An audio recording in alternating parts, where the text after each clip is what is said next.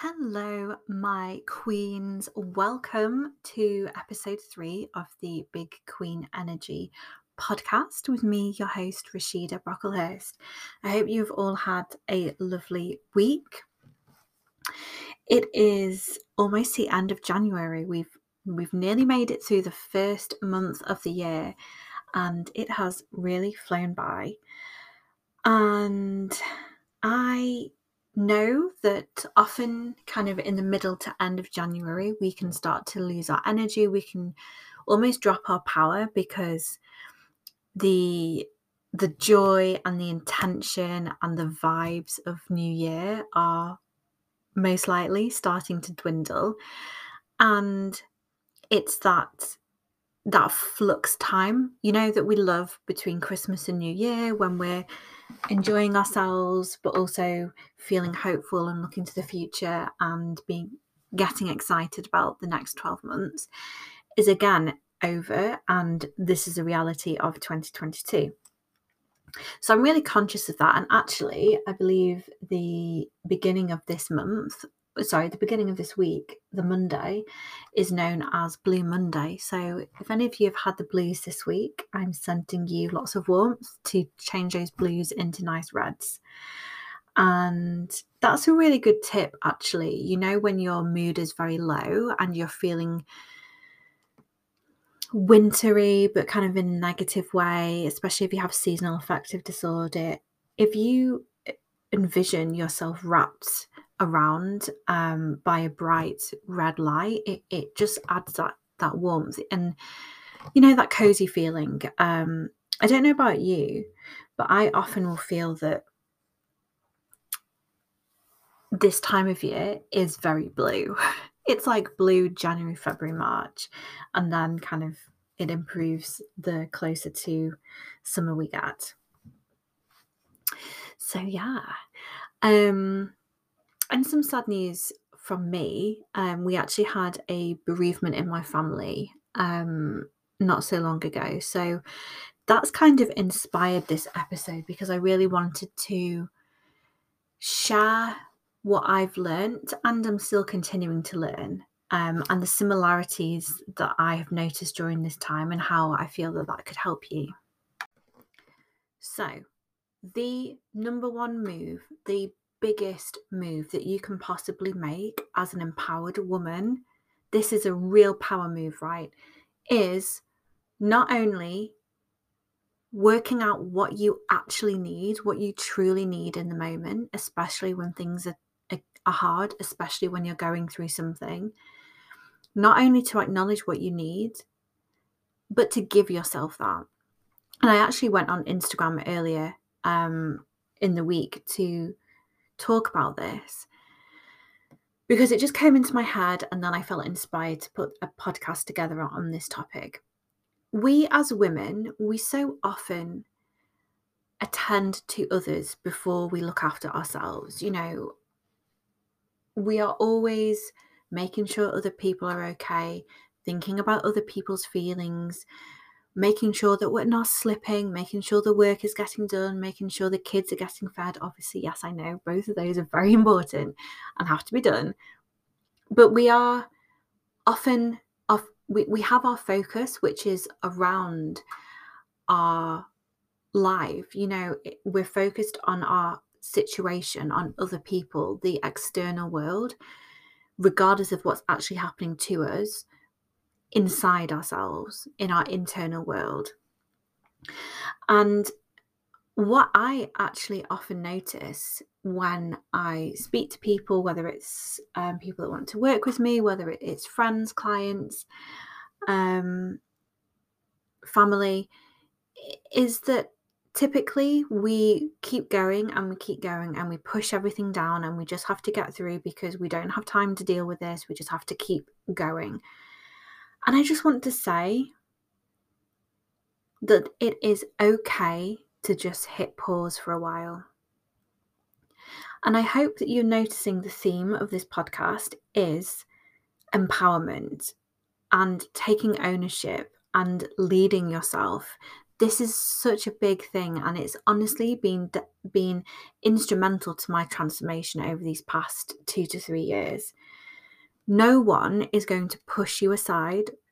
Well maybe that's a bit aggressive. No one is going to sit you down and say hey i think you need a break right now. I think you need to just give yourself a day give yourself a couple of days give yourself a month whatever it is to figure your shit out and to just do you. And if you have somebody in your life that does that, then you are so lucky and you need to go and give them a great big cuddle.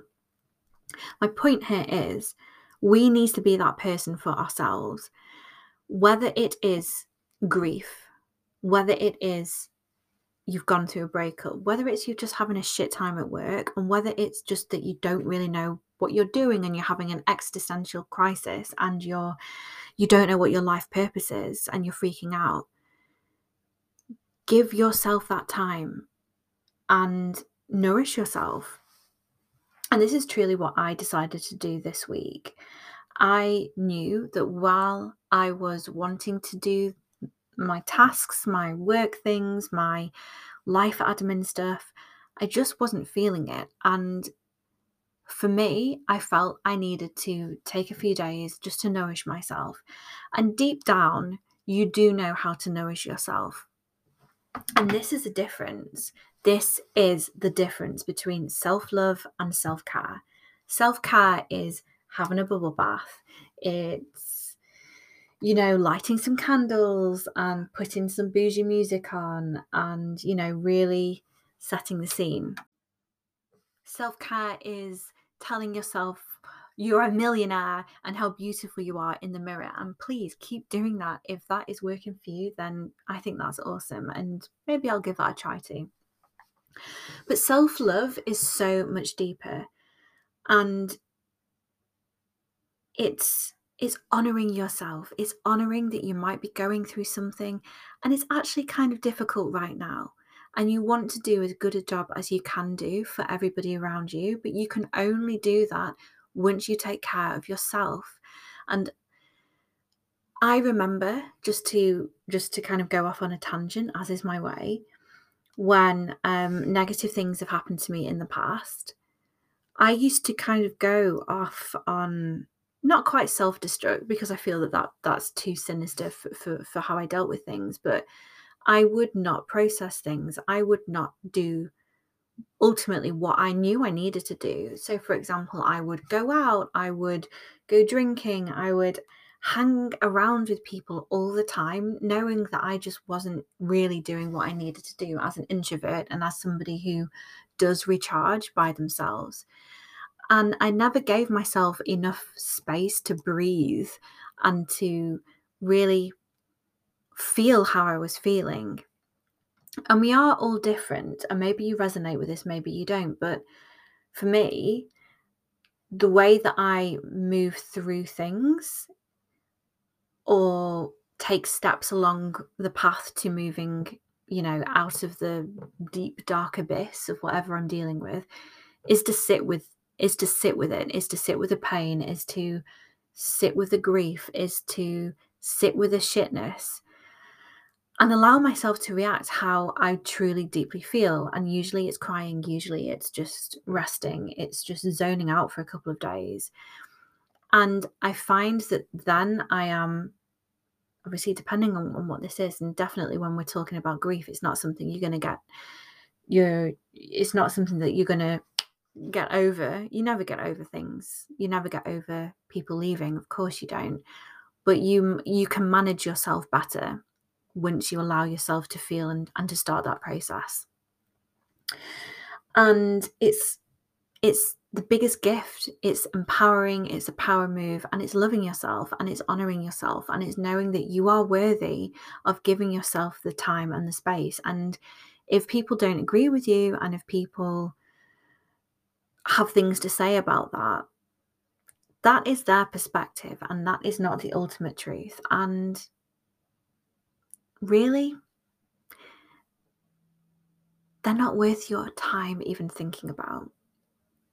Self love is setting boundaries that protect your energy. Self love is being patient and giving yourself grace to move as you need to at the speed that you need to. And it's also allowing yourself to rest and asking for support.